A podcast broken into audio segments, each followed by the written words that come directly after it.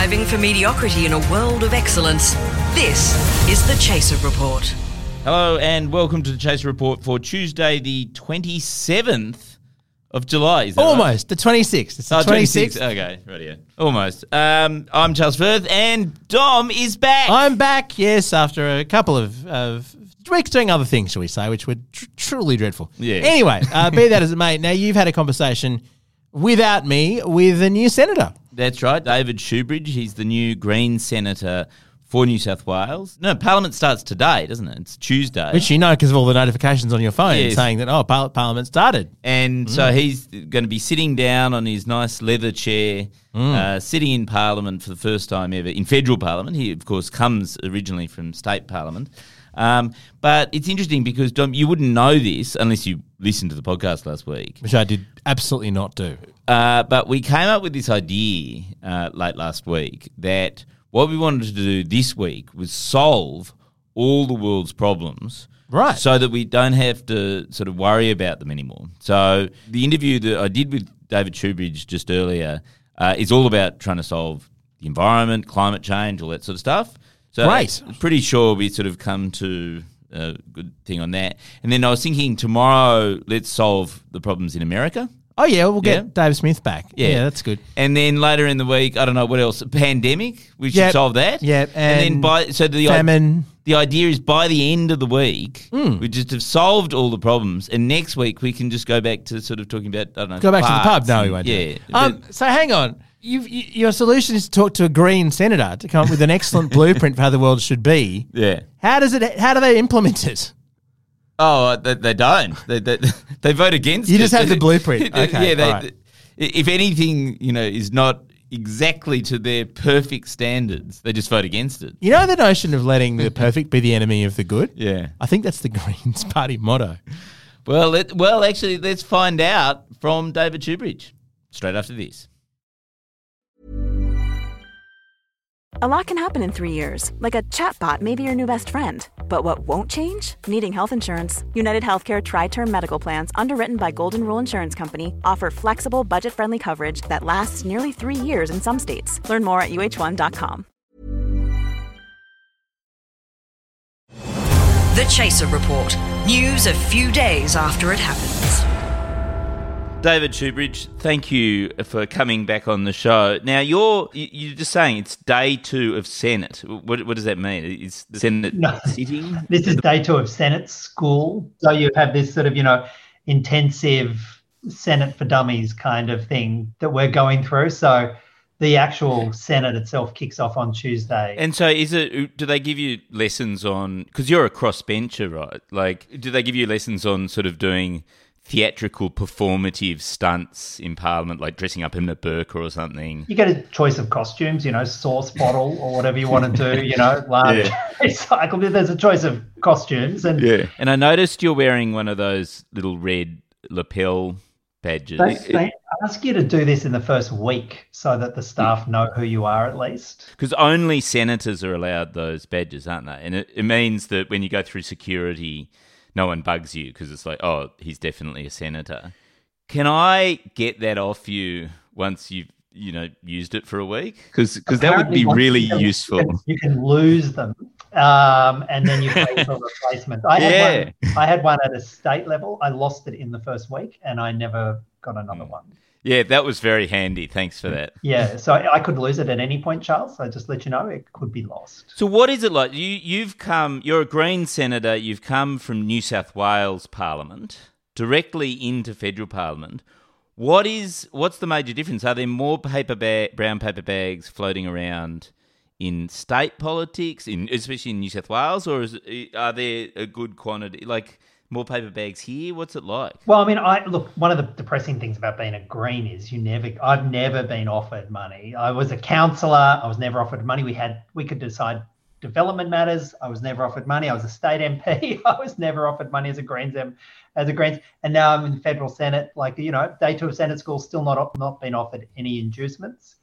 I think it's part of the problem with being a Green. Um, they think it's not worth, you know, either it's not worth the investment or we're not going to take it. I'm not sure what it is, but there is. I mean, the big difference I notice is in in Sydney, right? The, the there's a little parliament attached to a big city, And in Canberra, there's a bloody big parliament, um, which kind of dominates a small city. And it is, I mean, it's it's kind of like a dangerous big bubble that you get sucked into. Yeah, right. So so already you're becoming distant and out of touch and and thinking, oh well, the climate's not bad here, so don't really need to do anything about it. Is it? I've been here 48 hours. It's all roughly a constant temperature. I, you know, um, but the, Yeah. you can feel it. I tell you, you can feel it. You know, you, you get picked up Mm. in a car from the airport and they take you to Parliament and they drop you off at the Mm. entrance and then you everyone calls you a senator and you can feel it. You Mm. can, and it's you know, Yes. you knew for a fact you weren't special as a state MP. You just need to hold on to that down here. Mind you, a Green senator, you know, I mean, you know, you know, I mean, Yeah, pretty special. anyway, no, it's, yeah, yeah, it's very special. Yeah. No, Um, okay. um, having having removed the parliamentary pension, maybe you don't have quite the same feeling of immunity, and that's a good thing. How many how many years do you have to sit there, David, to get the parliamentary pension? No, there's no pension. There's no pension at all. Yeah, there's no Oh. pension. When you, when you finish, you finish. I think there's a six month exit payment you get, like a kind of redundancy payment. Um, Ah, that that didn't okay. apply at the state level, so I, I got nothing at Yeah. state level, which I'm not complaining about because you get paid. No, no, because you get good super as well at the state level. Fifteen percent, you get fifteen percent super. I think that's the that's the perk. Um, yeah, yeah. in terms of you know retirement Yeah. things. But no, there's no there's no pension Mhm. Available. You've just got to keep working. And just walking around Parliament House, have you found that the desks there are particularly sexually alluring? Like, have do you suddenly understand? Oh, right, that's what was going on in the last Parliament. Yeah, I can't I can't work it out. It's not uh, obviously apparent when you Hello? first walk in that there's anything special about the desks or the furniture. And I knew you would um I knew you'd ask this, so I've Yeah. been looking at it with a very clear eye. They just look like regular furniture to me. I think the issue is with the people. Have you checked out the prayer room yet? I haven't, and um, I've got to tell you, there's something seriously. I was talking with a couple of the other incoming senators about this, and there's something really cooked about an institution where they make the meditation and prayer room like a deeply problematic place. I mean, there is something wrong. Somewhere which actually requires, you know, concerted steam cleaning on a regular basis. Yeah, and it, you know that that should not be a place where you kind of laugh about how toxic it is. The meditation and prayer room Yeah, is just yeah. like a place you don't want to go. I mean, that's that's a problem. Uh, anyway, let's get on to more substantial things. And what we're doing this week on the podcast, David, is solving all of the world's problems, right? We thought we'd devote a whole week to it because, you know, people just haven't set aside the sort of time that's required to do this. But if we thought if we get a whole week, we can solve all the world's problems, then we can sort of get back more to normal. Uh, don't you get sort of frustrated with having to talk about the climate and pandemic and everything like that? It'd just be better if we just got it. So, yeah. So, first questions first is this whole issue about forty three percent. Now, what what is happening with that? Because that was really big last week. Seems to sort of have faded. Like, are you guys going to agree to that? You know, planet destroying low target, or are you going to vote against it? In which case, there will be no target at all. So, which one are you going to destroy the planet slowly or slightly faster? Yeah, well, the the the the right now we're in negotiations with Labor about it. What we do know is this: if it's a ceiling, if forty three percent is a ceiling, and that's Mm. one view of the draft bill, well, then that's just like almost you know that is a really deeply problematic thing. It can't be a ceiling because we know the science says forty three percent reduction by twenty thirty on on greenhouse gas emissions is going to cook the planet. But it's not a ceiling; it's a floor. They- They've already said that, haven't they? Well, I mean, I, that's highly contested on the drafting of the bill because, on one view, they have to come back to Parliament to raise it above 43%, the way the, the bill is drafted. And that is something that we, we, I mean, we had a meeting earlier this week. All the 16 Greens and MPs and senators came together. We, we, we sort of went through all these issues. Um, and we said to, um, well, we said, Adam, go in and sort it. So he's going to fix it up this weekend. So it's all Oh, under great. control. Okay. Um, Yeah. And we'll come back on Monday and Adam will have fixed it all. Oh, okay. Well, then, yeah, okay, that's fine. Um, but don't you think? No, I'll just pose this to you though. That you know, if if Labor sticks their heels in and says, no, no, no, it's got to be forty three percent. That's what we went to the election with. Don't you think that they have a man like if their mandate is to destroy the planet with a 43% goal then surely they should be allowed to enact that mandate Well, they wha- whatever this mandate idea is, but they got about thirty-three percent of the vote, um, and they seem to have a majority downstairs for the moment. But they do not have a majority in the Senate, and we have the balance of power in the Senate. We're going to work on that on what we went to the Parliament, what we went to the election with. We went to the election with a target that matches the science of seventy-five percent reduction by 2030 and keeping coal and gas in the ground. And I suppose some of this discussion about 43 or 75 or whatever, mm. the key issue for us with this bill is if it passes um, in in a hopefully improved form, will it will it work to keep coal and gas in the ground or more coal and gas in the ground than otherwise mm. without this bill? And that's our kind of the test that we're having. It's you know 43%, 55%, 70%, 75% it, it's really how it works in the next Mm, few yeah. years between 20 and 30 about keeping coal and gas in the ground because that's that's actually the tar- that's actually what should be the target Now, I have to pick you up there. You just said, uh, you know, they've got a majority in the lower house for the moment. Are you planning to assassinate one of the Labor MPs so that Labor suddenly is in minority? Is that is that what's going on? Or? that that isn't that isn't the current plan it's it's not on the work agenda it's not on the future plan Yeah. but um, they have Yeah. a very slim majority and Yeah. um, you know i i Mm. booked into the parliamentary gym to keep myself fit over the next three to six years and i would recommend to albanese he gets his entire team to do the same so next thing is the environment report that came out last week, and that's the one that the previous government, for some reason, sat on um, in the lead up to the last election. It, it basically says that the entire environment in Australia is on a path to destruction. My question is, what is wrong with driving koalas to You know, extinction? the um, last week, um, I took a little bit of time off with the family. You know, still Mm. working, you can't get away from that. We went up to Townsville Hmm. and then took the um, ferry out to Magnetic Island. And I've still got a free trip for the ferry to Magnetic Island, and I'm happy to give it to you, Charles, because we Mm. went for a walk and we saw on each day, we were there twice. On each day, we saw two koalas, and um, I got to tell you, the Mm. amount of Yeah. time we spent just staring at koalas and feeling happy about the planet and happy about the world for a little while was um, was pretty special. So I'm I'm going to shout you a ferry to Magnetic Island and back to go and look at the koalas, and you'll never ask that question again, Charles. Yeah, see, because I, I, I don't like koalas. Like, I think uh, if I'd been standing there, I would have just gone, oh well. No, there was one particularly active koala, little fluffy ears, reaching up and grabbing gum leaves and looking exactly like some sort of version of real life Blinky Bill. You would not have, Charles. I'll pay for the ferry, I, I tell you. Oh, look, I, I have handled, I've handled, I've illegally handled koalas before. I once did a comedy sketch where, in because in New South Wales you're not allowed to handle koalas, but I was doing this sketch, I think about killing koalas actually, and you had to wear these inch thick rubber gloves. They're vicious, vicious creatures. Not only vicious, but incredibly dumb, right? Like their their, their brain is tiny because eucalyptus leaves just are not a good nutritious thing to eat, right? So they're they're dumb and vicious.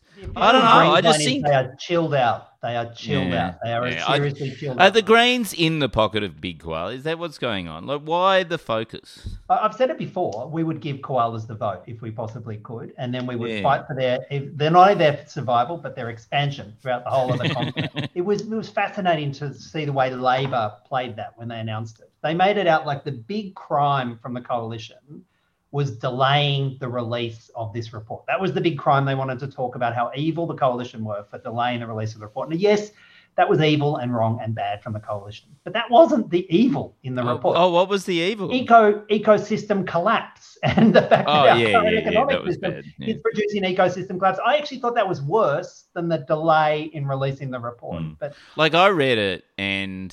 Like they said, oh, all the wallabies are also going to die out. Like there's eight wallaby species that are pretty much gone, and you're going, well, you know, because I, you know, just last week did a road trip up the Hume Highway, and you're going, wallabies present an enormous amount of damage to bumper bars each year. Like the amount of roadkill that they you know, inflict on us. I've, I've read what And- the Nationals say about this. Yeah, if you get rid of wallabies, it like get rid of those eight species, there'll be less bumper bar damage. This probably saves tens of millions of dollars a year in, in crash repairs. another magnetic island story. We got off the ferry the second time, and uh, we were hanging around waiting for a bus. There's only kind of one bus, and this um this this nice older lady says to my wife Patricia, um, says, "Oh, you should go down and see the wallabies bouncing around on the breakwater, the breakwater over Mm. there."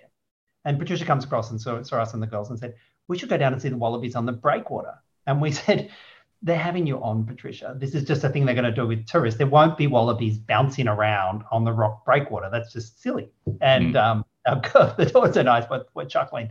She goes, "No, I think there are." And we said, "Okay." So we we kind of just to um, you know, to be nice, we walked down expecting to be sort of you know made a fool of, and the entire breakwater at um, just at the ferry thing is like covered in little rock wallabies. It was it was extraordinary. I mean, they were just bouncing around everywhere. They were about, you know, uh, no more than a meter high. It was it was bizarre. Wow. Okay. Yeah, um, it was amazing actually. Okay, we'll just have to agree to disagree on whether wallabies are good or not. Why don't more infant formula companies use organic, grass fed whole milk instead of skim? Why don't more infant formula companies use the latest breast milk science? Why don't more infant formula companies run their own clinical trials? Why don't more infant formula companies use more of the proteins found in breast milk? Why don't more infant formula companies have their own factories instead of outsourcing their manufacturing? We wondered the same thing. So we made ByHeart, a better formula for formula. Learn more at byheart.com. The Chaser Report. Less news, less often.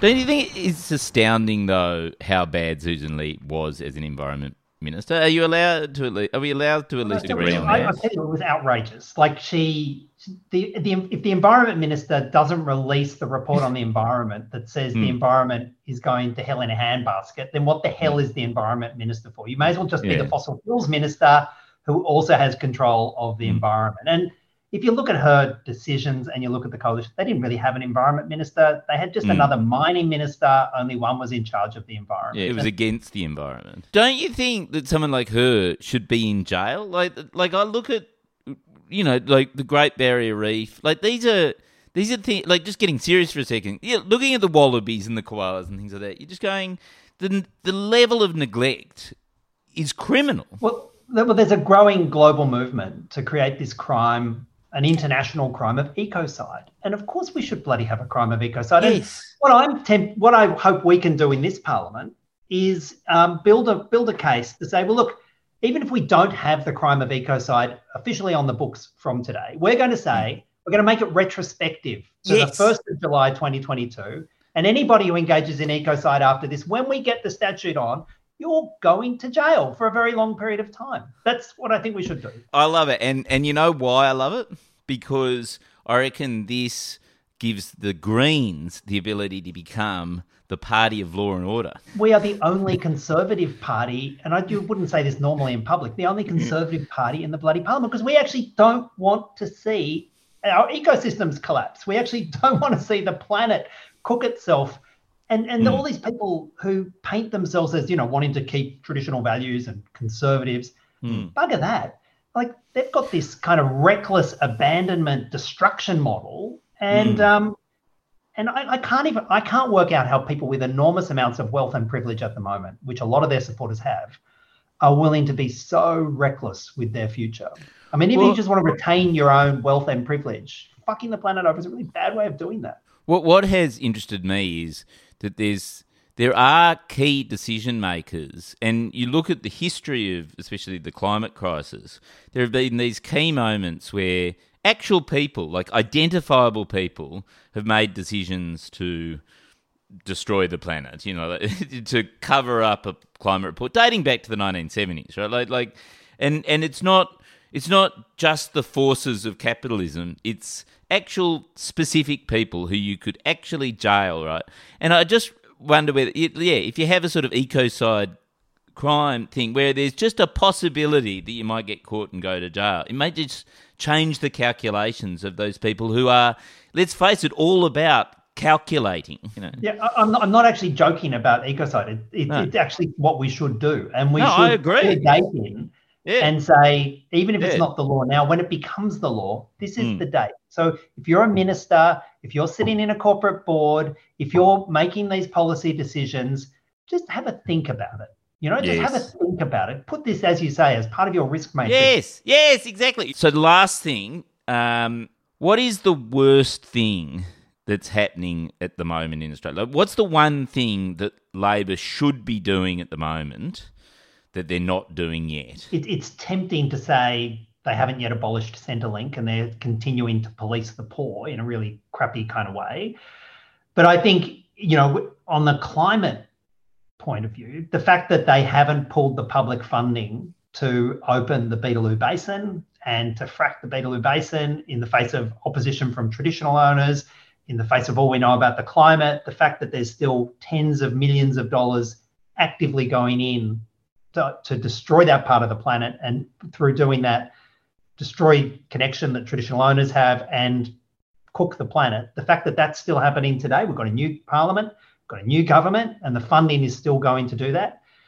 Hmm. there you go. I'd put that as that's that goes on the that goes on the, just- the trophy shelf for steps towards ecocide. To understand that decision making from Labor, is that to do with Queensland politics? Is there there's a state election coming up, isn't there? Well, there's a Victorian election coming up in November. Then Yeah. there's a March New South Wales election next oh, year. Oh, yeah. They're the, they're the But two that are coming But up. surely they would all they'd all want climate change policies, wouldn't they? Like you Well, think what I, like, we just got three Greens MPs elected in the lower house of Queensland, running on an overt climate social Yeah. justice policy, right? And and we took two spots from um, the Libs and one spot from Labor, mm, running on a climate justice, social Yeah. justice platform. It goes to show if you've got a bit of courage and you're willing to speak to your principles and stick by your principles, that Labor could actually deal with the climate Mm. and win elections at the same time, and that includes in Queensland. Yeah, but I heard that those three Queensland Greens, they did this enormously, you know, three year long actually get involved in your community, run soup kitchens, help out the people for three years. That sounds like a lot of work to to get up those policies. Like, I don't know. It might not be worth it. Well, not only not only is it a good way of making people realize that politics can actually be about connections and be about real, and people can actually be a politician and care. So Mm, it is kind of though? reinvigorates your belief in politics. Mm. But it's a bloody good way of winning seats, as it turns out. As showing you found care, out, yeah. working in the long term in your community and showing you care. In the turns out, who would have thought that's a nice way of winning winning seats? Mm. And that might be better than getting a five million dollar donation from a fossil fuel corporation. It actually might be a better long term way of doing politics. Well, thank you for helping being part of our Let's Solve the World's Problems week uh, uh, on the Chaser Report. Um, and uh, good luck in Parliament. Yeah, cheers, Charles. Thanks. None of the medical advice contained in the Chaser report should legally be considered medical advice. The Chaser report. Well, Charles, you certainly solved the problem of needing a podcast episode for today. Yes. Thank you very much. And I didn't have to do anything. Yeah, and tomorrow we've got uh, Dr. David Smith. He's- Yes. He's going to talk all about, well, Trump's in trouble, Biden's in trouble, Mm. They're all in America's trouble. Yeah, it's, it's all doomed. Yeah. It's, it's like Game of Thrones, but there's no winner. It's how it's looking over there at the moment. and that's tomorrow. Our gear is from Rode Microphone. Why don't more infant formula companies use organic, grass fed whole milk instead of skim? Why don't more infant formula companies use the latest breast milk science? Why don't more infant formula companies run their own clinical trials? Why don't more infant formula companies use more of the proteins found in breast milk? Why don't more infant formula companies have their own factories instead of outsourcing their manufacturing? We wondered the same thing. So we made ByHeart, a better formula for formula. Learn more at byheart.com. Even when we're on a budget, we still deserve nice things. Quince is a place to scoop up stunning high-end goods for 50 to 80% less than similar brands. They have buttery soft cashmere sweaters starting at $50, luxurious Italian leather bags, and so much more. Plus, Quince only works with factories that use safe, ethical, and responsible manufacturing. Get the high-end goods you'll love without the high price tag with Quince. Go to quince.com slash style for free shipping and 365-day returns. Friends, we're part of the Acast Creator Network. See you tomorrow.